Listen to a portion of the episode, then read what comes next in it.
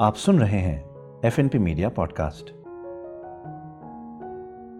घर।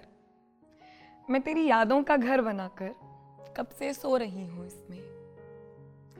कि तू ठहरे किसी दिन दो पल तो पर्दे हटा जाना।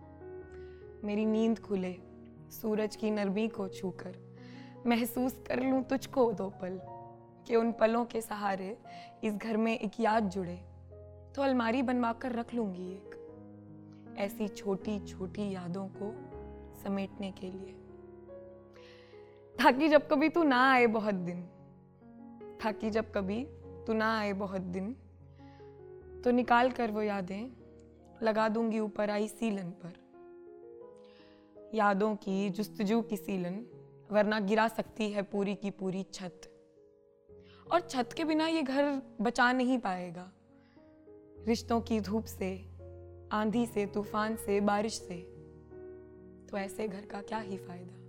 थैंक यू फॉर लिसनिंग आप सुन रहे थे F N P media podcast